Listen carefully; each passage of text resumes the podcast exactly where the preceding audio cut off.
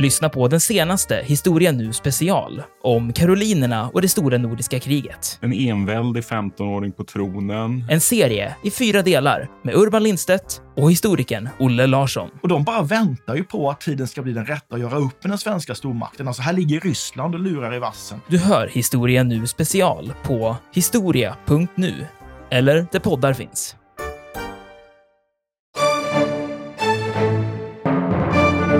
Och om hellenismen hade ett centrum, en politisk och kulturell sol som överglänste alla andra makt och lärdomsmetropoler, då var det de ptolemaiska härskarnas huvudstad Alexandria som då är nygrundad. Det är ingen gammal faraonisk metropol utan det här grundade Alexander själv på ett näs mellan Medelhavet och Mareotissjön där havsvindar garanterat klimatet är behagligare än i det torra och heta inlandet.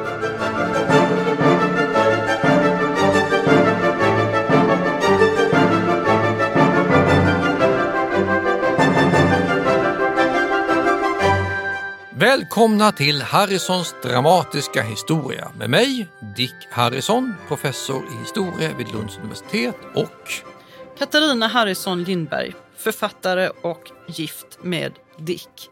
Vi har nu ältat oss igenom den atenska demokratin. Och atenska myter. Precis. Och kommit nu fram till en riktig rejäl myt. En riktig rejäl myt. För visst tusan har du hört att jorden var platt förr i tiden? Att folk trodde det. Det har jag faktiskt hört. Jag hade en bok när jag var liten som jag minns inte alls vad den hette nu, men jag minns bilderna i den.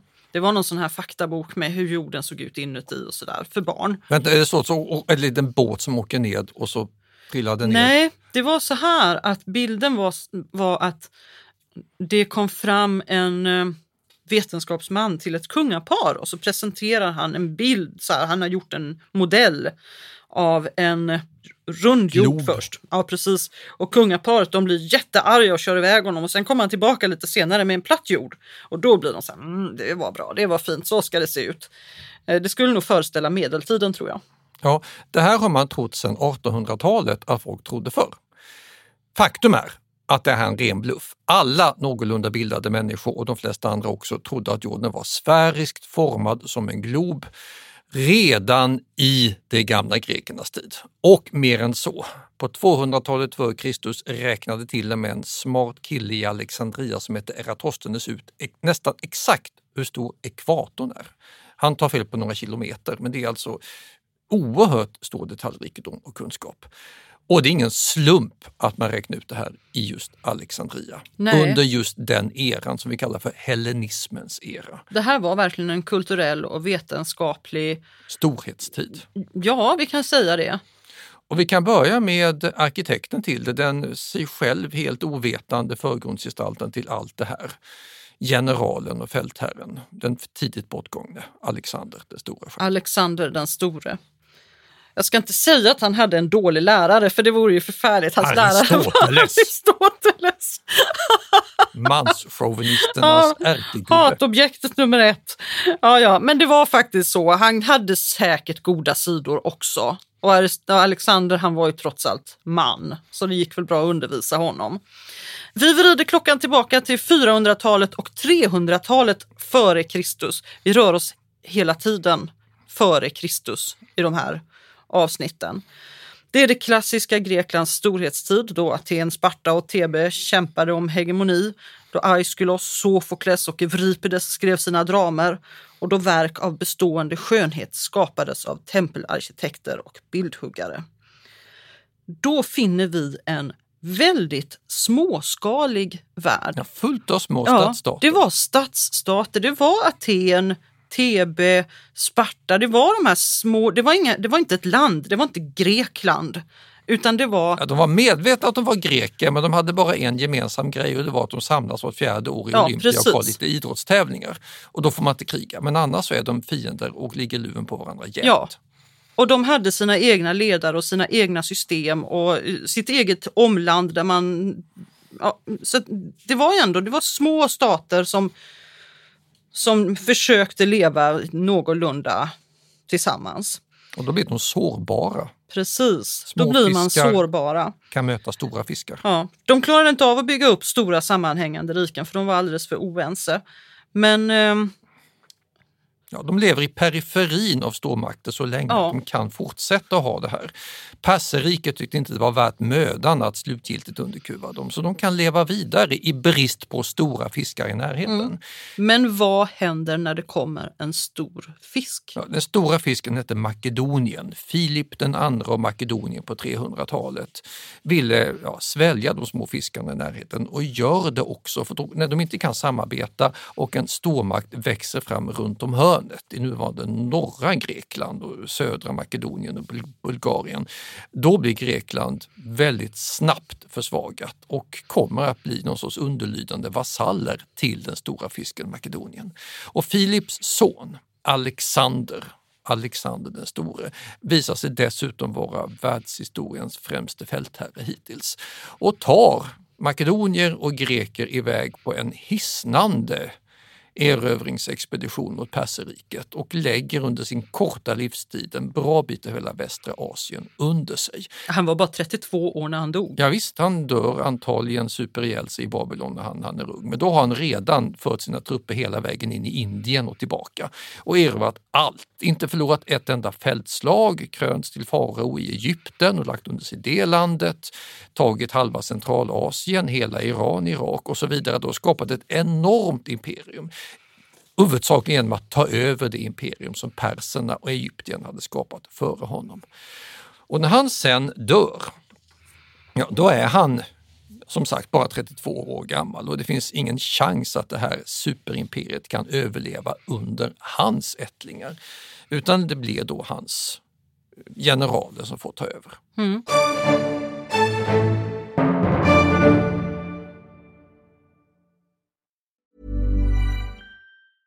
I'm Sandra, and I'm just the professional your small business was looking for. But you didn't hire me because you didn't use LinkedIn jobs. LinkedIn has professionals you can't find anywhere else, including those who aren't actively looking for a new job but might be open to the perfect role, like me.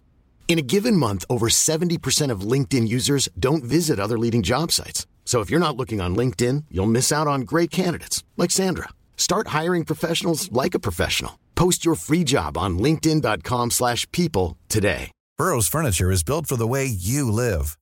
From ensuring easy assembly and disassembly to honoring highly requested new colors for their award-winning seating, they always have their customers in mind. Their modular seating is made out of durable materials to last and grow with you.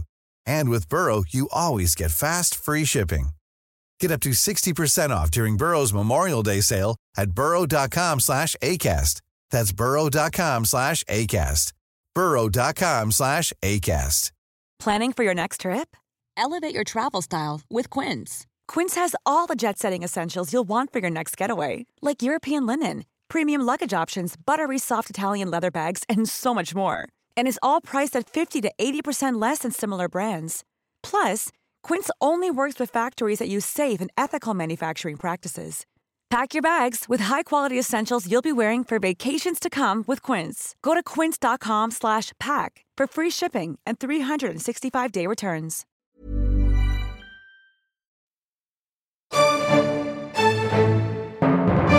Men själva poängen med det här, det är att de här erövringarna gjorde att ja, den grekiska, den makedoniska, men, men den grekiska kulturen, den spred sig över ett jätteområde. Ja, hans generaler Ja. tog över, grundade egna dynastier och de gjorde inte det på persiska och egyptiska utan Nej, arameiska. utan de de gjorde kom dit grekiska. och blev som någon sorts överskikt i det här samhället och den grekiska kulturen blev det som man var tvungen att anamma. Ja, grekiska blev officiellt språk, nya städer grundas, många uppkallade efter Alexander, heter Alexandria, fanns många sådana, med huvudsakligen grekiska invånare. Och, och eh, skulle man få någonting gjort, skriva offentliga dokument, testamenten, ordningsstadgor, gjordes det på grekiska. Så även om du inte talade grekiska själv, utan arameiska eller egyptiska, så fick du kunna grekiska också. Ja, precis. Vi fick ett världsspråk. Ja, vi fick och ett för världsspråk. vetenskap och kultur är det mycket goda nyheter, för då kan man kommunicera. Mm, det kan lätt jämföras med latin senare och Engelska. engelska, i våra dagar. Ja, och det här fortsätter sen, den hellenistiska eran som vi kallar den, alltså Hellas är ju Grekland på grekiska. Mm. Hellenistiska eran, då grekiska sprider sig och grekiska stater grundas överallt. Det slutar inte med Alexanders död utan hans generaler fortsätter att utvidga det här. Eh, Mycket, mycket längre bort än vad vi känner till. Alltså på 100-talet före Kristus har man en stor erövringsfas i Indien. Eh, Utifrån Afghanistan och Pakistan och Punjab så får vi indogrekiska härskare som startar med eh, grekisk konst. De blir buddhister men Buddha ser ut som en grekisk filosof i deras konst och sätter alltså rejäla grekiska avtryck långt bort i Asien. Och det här fortsätter sen att spridas så att man känner till Alexander den store långt bort i Sydöstasien också. Jag minns när jag reste på Sumatra när jag var ung med ryggsäck. Då kom jag till Minangkabau-folket uppe i ett bergsland. De menade att de var ättlingar till en av Alexanders generaler som hade kommit dit med sina båtar och bosatt sig där permanent och det var de som var Alexanders riktiga arvtagare. Så hela den här alltså, hellenistiska eran, det är alltså en stor kulturell grekisk storhetstid som eh, resulterar i ett nytänkande och kulturmöten utan like. Och det gav resultat. Men du säger hellenismen här nu hela tiden. Pratade man om hellenismen på Alexanders och hans generalers Nej, nej, det är en typisk sån här modern eh, alltså fikonterm inom historievetenskapen. Mannen som uppfann termen hellenismen, han hette Johann Gustaf Droysen. Var han tysk? Han var tysk. Eh, Han bod, levde på 1800-talet och omkring 1840 publicerade han ett tvåbandsverk, Geschichte des Hellenismus hellenismens historia. Han har alltså hittat på begreppet och han lanserade den. Och tyskar på 1800-talet, det är de stora europeiska universitetspionjärerna, grundande av seminarier, alltså Ranke, Dreusen, alla de här och Treitschke. Och tyskarna sätter agendan för terminologin under antiken. Det är väl nästan fortfarande så om man ska läsa om den här tiden, om antiken, Auf Deutsch bitte. så, så behöver man faktiskt kunna tyska. Ja, eh, har du eh, som jag universitetslärare och en doktorand som vill skriva om antiken, då säger jag kan du tyska?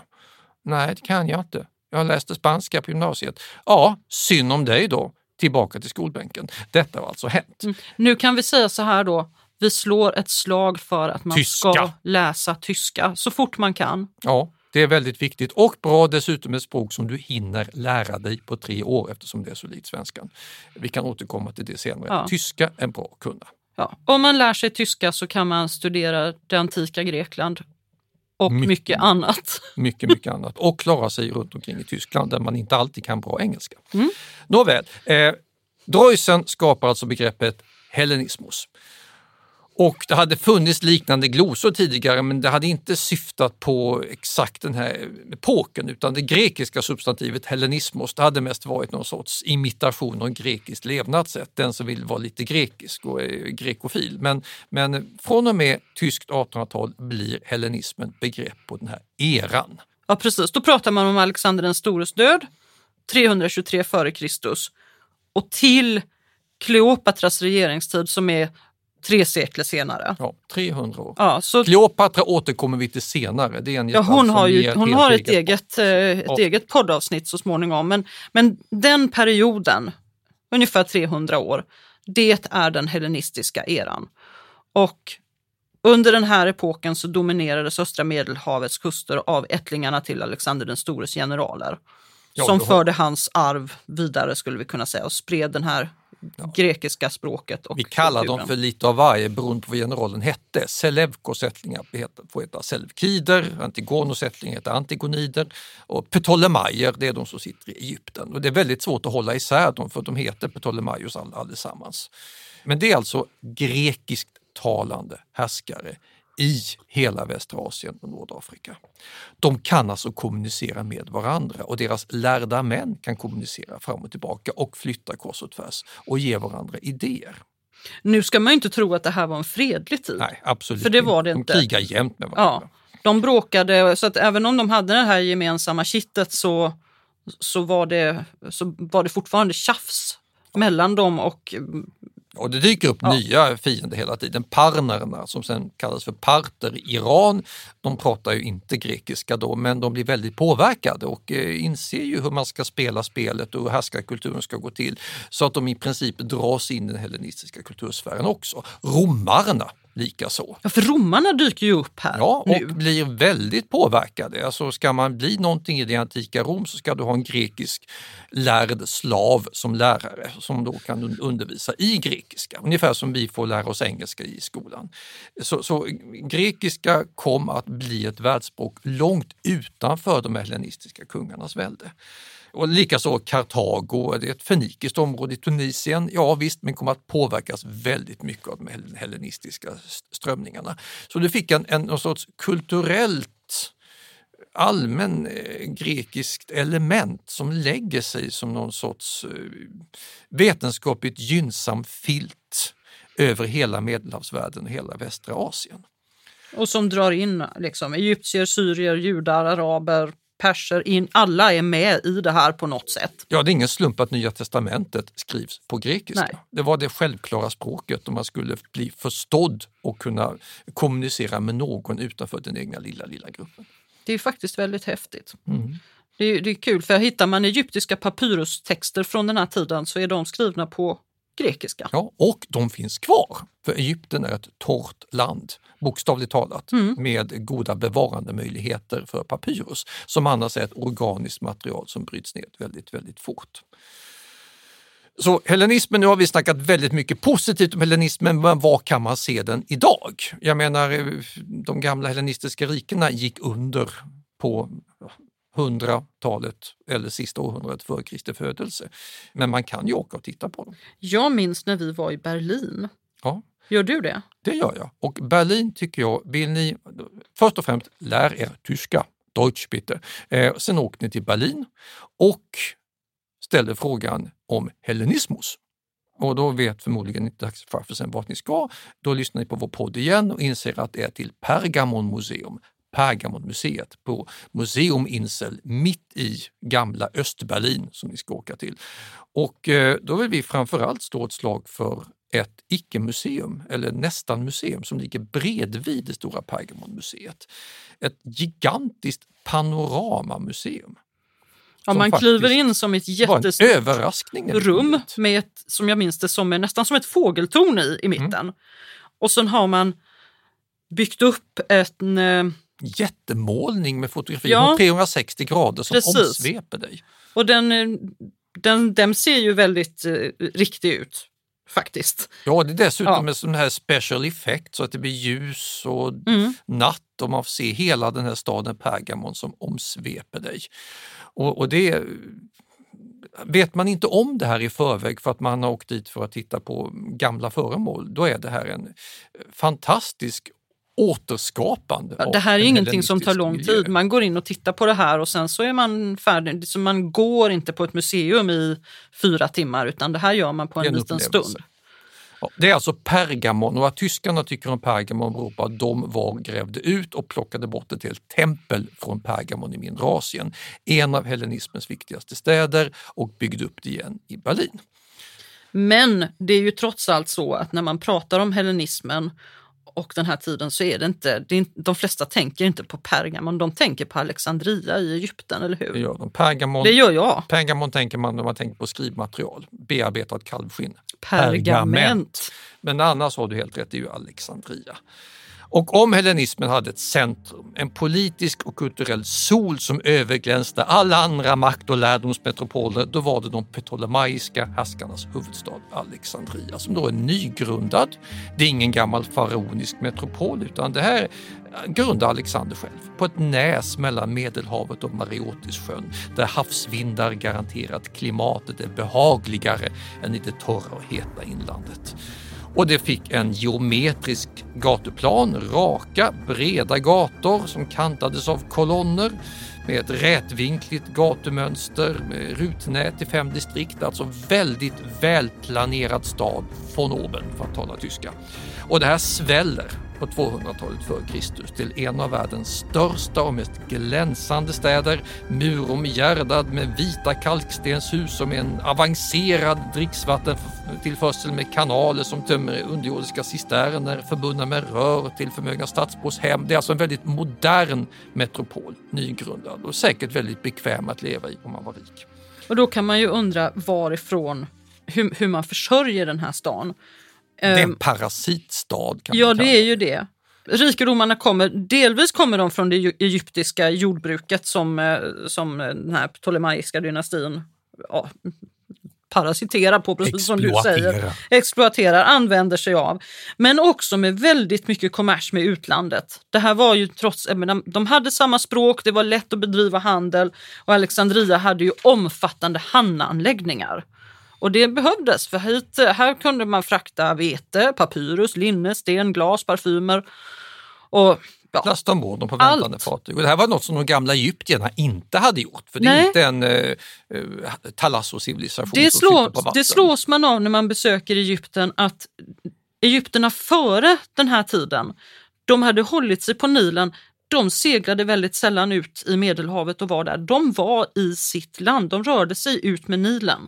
Men Mm. inte vidare. Men, så det här är någonting annat. Det här är liksom en, en, en kust... Eh, får tänka oss hamnkvarter då, stora hamnkvarter med myller av försäljare, kunder, sjömän, spåmän, musikanter, ja, tjuvar, prostituerade och ett av världens sju underverk som vi kommer till sen. ja, fyren på Faros. Men den har Väntar vi, vi med. Precis. ett eget avsnitt om så småningom. Och den här fyren den förbinds då med Alexandria av en anlagd broväg som delar stadens hamn i två delar.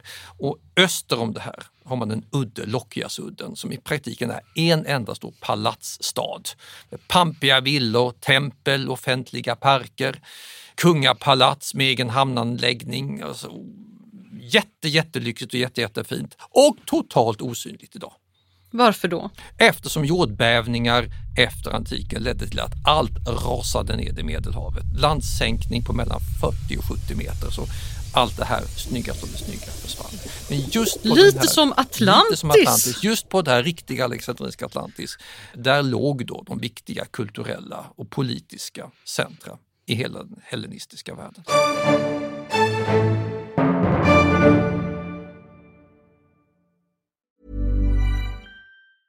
There's never been a faster or easier way to start your weight loss journey than with PlushCare.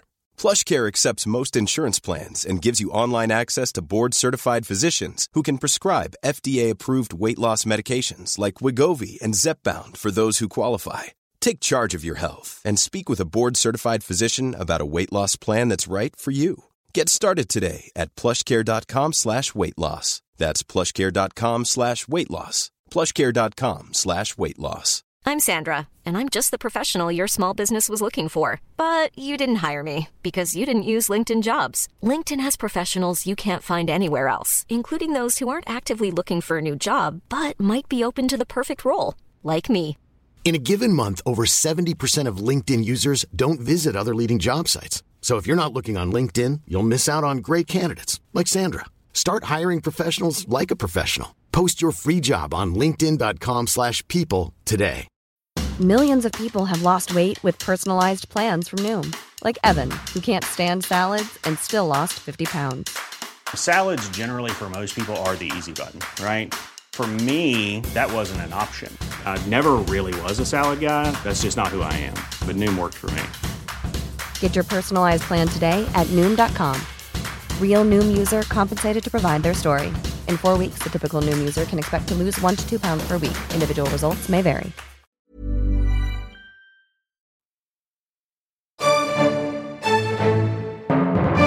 Men hur spelade det här, den här hellenistiska världen, spelade det någon roll för de som bodde i Egypten? Vanliga egyptier levde vidare som vanligt. De hade sitt jordbruk där de arbetade i något sorts statligt planekonomiskt system som går ut på att leverera ett överskott till de här härskarna. De är eftersökta och kontrollerade av ptolemaiska byråkrater. De har sina gamla tempel kvar där man kanske får någon ny gud, Serapis lanserar man. Eh, men i allt väsentligt i övrigt så går det till så på den gamla faraoniska tiden. Det är alltså ett främlingsvälde med en grekisk elit över en gammal traditionell egyptisk jordbrukskultur. En härskarideologi som Ptolemaierna själva skapar över underkuvade egyptiska bönder. Men det är också så att Ptolemaierna anammar det som de gamla härskarna hade gjort. Ja, när de avbildar Ja. sig i egyptiska tempel, när de bygger För nya det, tempel. de ser likadana ut Ja, som man har gjort i alla tider. Det, Man måste det, vara superexpert för att Ja. se skillnad på ett Ptolemaios tempel och ett gammalt egyptiskt. För de vill ju hamna, sett ur folkets perspektiv, i de gamla faraonernas fotspår. De Ja. vill bli betraktade som gudomliga härskare. Så de och avbildar sig på samma sätt och de bygger likadant. De tar till och med upp detta att man gifter sig med sina egna syskon. Att härskarna gifter För det gjorde man här. I Grekland Ja, och Makedonien Var du Ptolemaios kung så var du gift med din syster. så, så gjorde man ju definitivt inte det. Det var, Nej, ju, det var tabu. Ja, det var alltså, definitivt tabu. Incest, Uff, Ja, det nej, var, men i Egypten. Alltså i, så i, I de flesta kulturer är det så att man gifter sig inte med sina egna, egna syskon. Men, men just i, i Egypten hade faraonerna gjort det. Och det, den sedvänjan den plockar man upp. Ja, ganska Väl- snabbt ja. dessutom på 200 Så eh, redan Ptolemaios den andre gifte sig med sin syster. Hon hette Arsinoe. Arsinoe det är ett väldigt vackert namn tycker jag. Ja, Arsinoe, Berenike och Kleopatra, det heter de ptolemaiska kvinnorna, vilka visar på mycket stor variationsrikedom. De har tre namn. Killarna heter bara Ptolemaios. Ja, så det är jättesvårt att hålla ordning på dem. Ja, ingen idé att försöka. Alltså Kleopatra den sjätte sjunde, Ptolemaios Ja. den trettonde fjortonde och det är idel sådana. Det är väl till och med så att den Kleopatra som vi som vi tänker på som Kleopatra, man, vet man vilket nummer hon hade? Nej, är det man finns säker? två varianter på Ja. det. Men hon får ett eget avsnitt. Ja, jag vet, jag vet hon får ett eget avsnitt, men jag Ja. bara Eh, undrar. De här, trots att de då gör allting för att i folkets ögon vara faraonernas arvtagare och leva som gamla härskare, så är de ju främlingar. Eh, Vill man som egyptier kvala in i härskargänget får man bli tvåspråkig och lära sig grekiska också. För de, de lever i Alexandria och det är ingen egyptisk stad. Det är en multikulturell hellenistisk metropol som gör en poäng av att man har så enormt stora exploaterade rikedomar, att man har ett ständigt överflöd. Tryfe är substantivet. tryffe, kan översättas med största möjliga lyx och överflöd. Och det här ser Ptolemaina till att excellera i. Alltså de, de, de vill bli kända för sina excesser, sina orgiastiska överdrifter. Lyxen signalerar makt och gudomligt välstånd.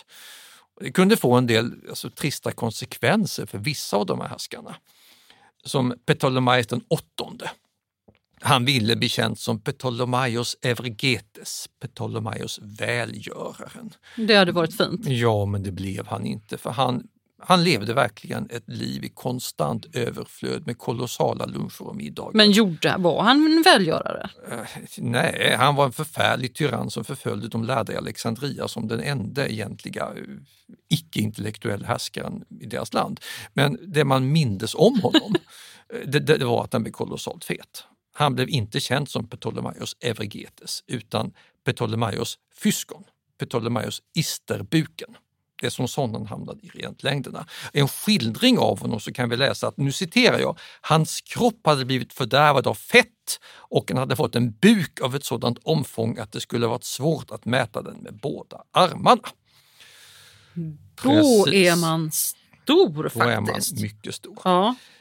Nu är det här lite skitsnack av hans fiender och de var många, för han tyckte inte om de lärda akademikerna i Alexandria och de fick sedan skriva om honom efteråt, så vi kan kanske inte ta det här på fullt allvar. Fullt så usla som de här lyxiga, eh, storätande Ptolemaierna verkar vara i krönikorna var de säkert inte, kan man nog slå fast. För det var ändå en långlivad dynasti med många innovationer, nya järnredskap, förbättrade grödor, bevattningsmetoder och så vidare. Då. Ja, jag tänker, för jag tänker inte alls på det här när jag hör Alexandria eh, och, och Ptolemaierna och hellenismen. Då tänker inte jag på någon isterbuk eh, eller så, utan då tänker jag på biblioteket i Alexandria.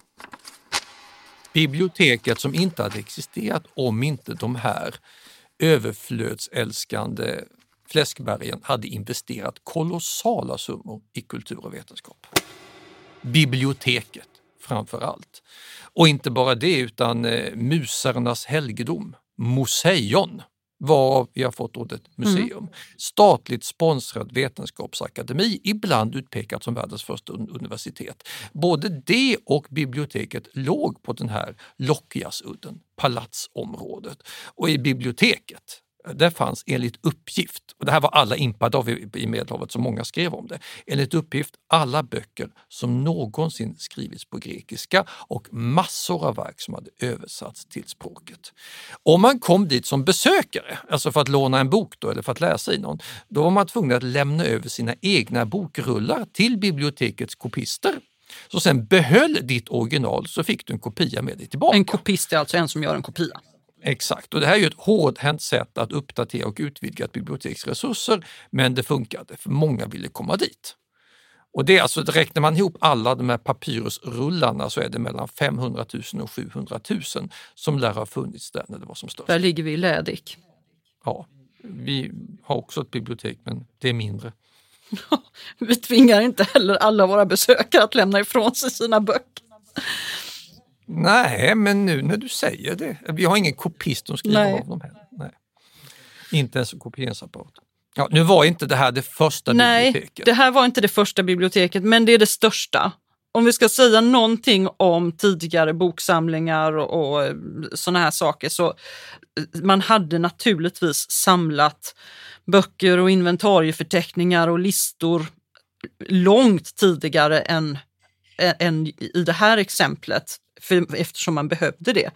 Det finns eh, exempel på att man gjorde det i civilisationer redan på 2000-talet före Kristus, framförallt i Irak och Syrien, där man gjorde arkiv ofta i tempel i anslutning Ja, till då är det ju en hel del officiella uppteckningar men Ja. så småningom börjar man med riktiga böcker Ja. och skönlitteratur också. Precis, det, menar, det kommer ju. Det kommer ju. Så, så, att, eh, så småningom så blir det även mer så som vi tänker oss böcker då. I, eh, åtminstone på 700-talet före Kristus så fanns det betydande boksamlingar i Mesopotamien. Den assyriske kungen Assurbanipal, han levde på 600-talet före Kristus. Han hade ett eh, ganska rejält bibliotek för att han hade slagit ihop äldre bibliotek och själv skaffat nya böcker. Så mm, Ja, det var ungefär 30 000 ledtavlor och det ligger i Ninive, vid Mosul i eh, dagens Irak. Så, Och det är så ju också mycket. Det, det är är, jättemycket, mer än vi. kan vara mer än vi. Ja. Vi har inte räknat våra. Nej, men tänk om vi kan slå oss Banipal. Det skulle vi säkert. äh, Nu, nu sitter vi här och pratar om vårt eget bibliotek och det är faktiskt inte så ringa. Det är, Nej, det är boktravare i vår arbetsrum, Ja. vi får inte plats att finnas. så det är mer än man kan räkna skulle jag säga. Vi har, Men vi slår inte biblioteket i Alexandria. Det, var alltså, det byggs alltså efter att andra härskare har försökt övertrumfa varandra genom att skapa stora boksamlingar. Och Ptolemaikerna med alla sina enorma rikedomar kunde verkligen överträffa alla.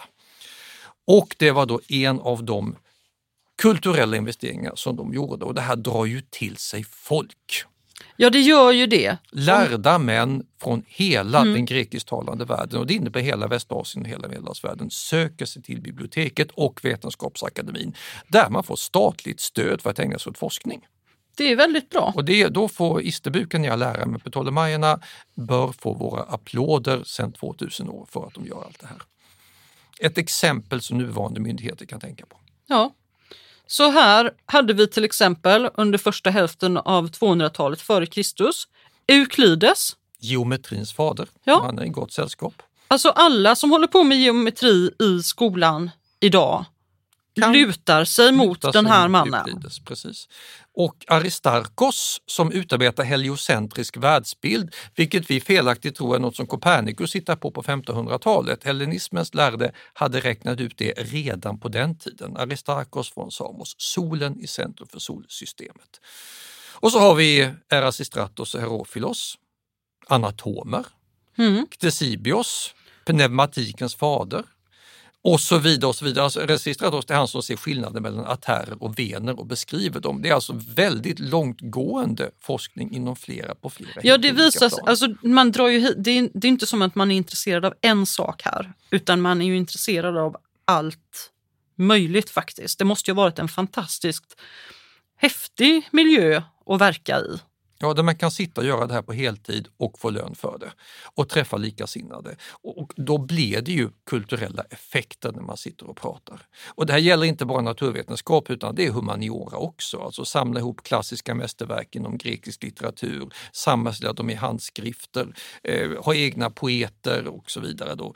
Bara alla de här historierna om eh, Medea och Kirke, Gyllene skinnet, att de sammanställs och bevaras, de här gamla grekiska myterna, består och beror i stor utsträckning på att det sitter folk i Alexandria och kopierar av dem och för dem vidare. Mm. Annars hade vi haft mycket mindre kvar. Och så, Så- har vi ju en del kända namn också.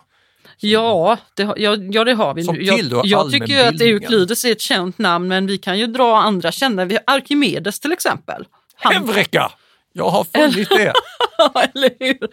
Arkimedes från Syrakusa, han är, han är en av världens eh, viktigaste matematiker, skulle man väl säga, kanske fortfarande. Han, han var uppfinnare också, han gjorde en sk- skruvpump. Ja, det man använder i konstbevattningen än idag i stora Ja. delar av tredje, tredje världen och, som, och i gruvor. Och så den här, när han skriker Hevreka, vad är det han gör då? Det är då han tar sitt bad. Och sänker ner sig. Ja, det är då han kommer på att, eh, för att, för att säga det här enkelt då, det är då han kommer på sin arkimediska princip. Att ett föremål som är nedsänkt i vätska påverkas av en uppåtriktad kraft som är lika stor som tyngden av den undanträngda vätskan. Och när han kommer på det ska han ha rest sig naken i badkaret och skrikit Hevreka, jag Ja. har funnit det. Jag har funnit det. Och sen så rusar han iväg till kompisarna i Museion och berättar det och så sitter de och funderar vidare. Så gick det naturligtvis inte till, men det är ingen slump att många av de här verksamma människorna med alla deras upptäckter kommer ungefär samtidigt vid de här akademierna i Alexandria. Och sen har vi mannen med jordens omkrets. Ja, Eratosthenes. Ja, Och då kan man betänka att hur tusan räknar du ut jordens omkrets på den tiden? Korrekt kilometerantal för övrigt är 40 000. Han kommer fram till 39 690. Och han kan ju inte gå med måttband runt ekvatorn, utan det här gör han med matematisk precision i Egypten. Ja, han gjorde så att han, eh, han, han ställde upp käppar på två olika ställen. Och så mätte han so, solskuggan, vinkeln med solskuggan på de här två olika platserna och såg att den var inte samma. Och så noterar han Ja, exakt och sen med hjälp av den här skillnaden så, så räknade han. Ja, Han har alltså en käpp i Aswan, eller Syene som det heter då, och en käpp i Alexandria. Och på så sätt så kan han räkna ut, genom att han vet avståndet mellan städerna, eh, måste vara en femtiondel av jordens omkrets och då lägger han ihop allting och kommer nästan fram till exakt så mycket som vi vet att ekvatorn är Mm. idag. Detta var smart av Eratosthenes. Ja, Och så har vi Heron. och, det och vi Ja, ska säga då, ja. det bygger ju helt och hållet på att man faktiskt vet och tar för givet att jorden är, Är rund och sfärisk, inte ja. platt. För annars hade han ju aldrig gjort det här. Ja, absolut. Och det hade inte Ja. funkat att beräkna Nej, heller. Så att, Man kände till ja, det. Så det det, här är ett väldigt tydligt bevis faktiskt för att det här, det här är inte människor som tror att jorden är platt. Absolut, men jag vill ha in Heron också. För har vi en annan sån här bortglömd uppfinnare med en väldigt viktig princip. Heron av Alexandria. Honom har folk inte hört talas om. Euklides och Archimedes ingår, eller borde ingå i allmänbildningen. Heron gör det inte. Ja, men berätta Vad om Heron då. gör Heron? Ja, han gör det som de flesta allmänbildade tror att James Watt gör på 1700-talet. Han uppfinner ångmaskinen. Heron skall, och det är första århundradet efter Kristi födelse, alltså efter hellenismens era, men han bor kvar i Alexandria, har konstruerat ett hjul som drevs av vindkraft. Alltså satt igång det som sen blir vindkraften och skissat på att använda ånga för att därefter kunna alstra energi också. Han har alltså flera uppfinningar som han lägger ner på skrivbordet, i vissa fall försöker omsätta i verklighet, men principerna lägger han fram. Och Det här är då apparater som det kommer att dröja hundratals år innan man inser hur smarta och viktiga de är och omsätter i verklighet. Men principerna och det vetenskapliga bakgrundsarbetet gör man alltså i Alexandria redan under antiken. Det tycker jag är häftigt. Alltså han gör det här kring Kristi födelse. Det dröjer till 1700-talet innan folk fattar det här var ju smart och omsätter det i industriella revolutionen. Visst är det häftigt? Ja, jag, jag är helt... eh, Jag, sitter här och är tyst för att jag är imponerad. Nu är det ju inte de här gubbarna som folk går och hälsar på och beundrar och beundrar när man kommer som turist till Alexandria, för vi hade turism på den här tiden. Förmögna Ja, vi precis. Nej, nästa de här var ju verksamma. Det var ju inte något som man åkte och tittade på. Det man åkte och tittade på, det var Alexanders grav. Alexander den store. Ja, Alexander den store. För att eh, han, eh, han, blev, han blev begravd där. Han avled i Babylon. Alltså strax Ja. utanför Bagdad, Ja, långt där. Ja, en, en bra bit ifrån, ifrån Alexandria. Och i början så visste man väl kanske inte var man skulle begrava honom. Kanske, sk- han hade kanske tänkt sig att han skulle Hem till Makedonien. Tillbaka till, ja, till hemorten. Men, eh, och då hade han ju hamnat i, eh, i nuvarande norra Grekland. Men det visade sig att han, eh, han faktiskt begravdes i Alexandria och hans plats blev en... Ett stort Ja, man, man begav sig dit för man ville se den här graven. Ja, när Caesar kommer dit så vill han titta på det. Ja. Det, det är den stora sevärdheten. Så, men det var ju väldigt länge sedan man hörde talas om någon som besökte Alexander den stores grav. Ja, nu kommer vi till det verkligt trista och det är så att ingen som åker till Alexandria idag kan se någonting av det vi har berättat om, för allt är förstört. Fyren på Faros är förstörd. Palatsen på Lockiasudden ligger på havets botten, söndriga och trasiga sedan 2000 år tillbaka. Alexander den stores grav, ja från 200-talet efter Kristus så vi aldrig talas om den. Vi vet inte vad som händer. Men allt det här, allt detta gamla hellenistiska kulturarv som man skapade under den här eran i Alexandria försvinner fullständigt. Dagens Alexandria är en helt modern stad. Och de antika lämningar man kan se, det är i regel statyer man har plockat upp och satt dit i modern tid. Staden, den hellenistiska metropolen, den försvinner. Huvudskälet är ju då jordbävningar, men också att staden fortsatte att vara viktig. Man bygger om så det och bygger man ändrar. om den kontinuerligt. Annat var det under antiken, för då var det här en plats som man åkte till för att beundra, beskåda, skulle ha varit på, skulle turista i, njuta av och berätta om att man hade sett. Ja, och det hör man ju lite grann på namnet på de här personerna. Eh, Alltså att de kommer från Syrakusa och de kommer från en massa andra platser än just Alexandria. Det här är människor som har invandrat dit. Exakt.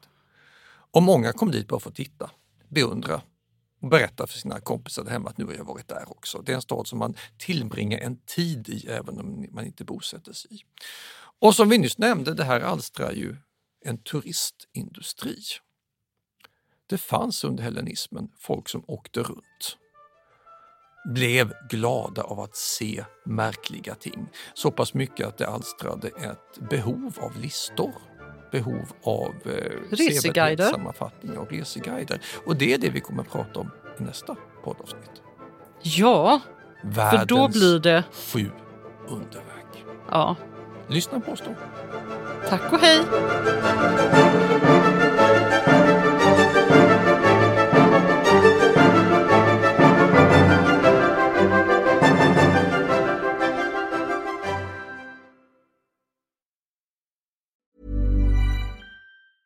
Planning for your next trip? Elevate your travel style with Quince. Quince has all the jet setting essentials you'll want for your next getaway, like European linen, premium luggage options, buttery soft Italian leather bags, and so much more. And is all priced at 50 to 80% less than similar brands. Plus, Quince only works with factories that use safe and ethical manufacturing practices. Pack your bags with high-quality essentials you'll be wearing for vacations to come with Quince. Go to quince.com slash pack for free shipping and 365-day returns. Iran har under 1900-talet genomgått tre omvälvande revolutioner som orienterat landet antingen mot västerlandets modell eller mot en auktoritär styrelseform.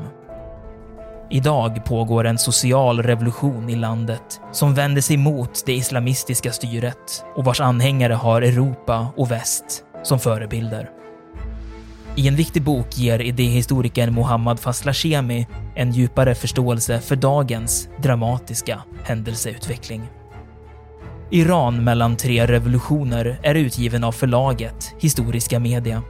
Beställ den fysiska boken på förlagets hemsida historiskamedia.se eller köp den i en bokhandel nära dig.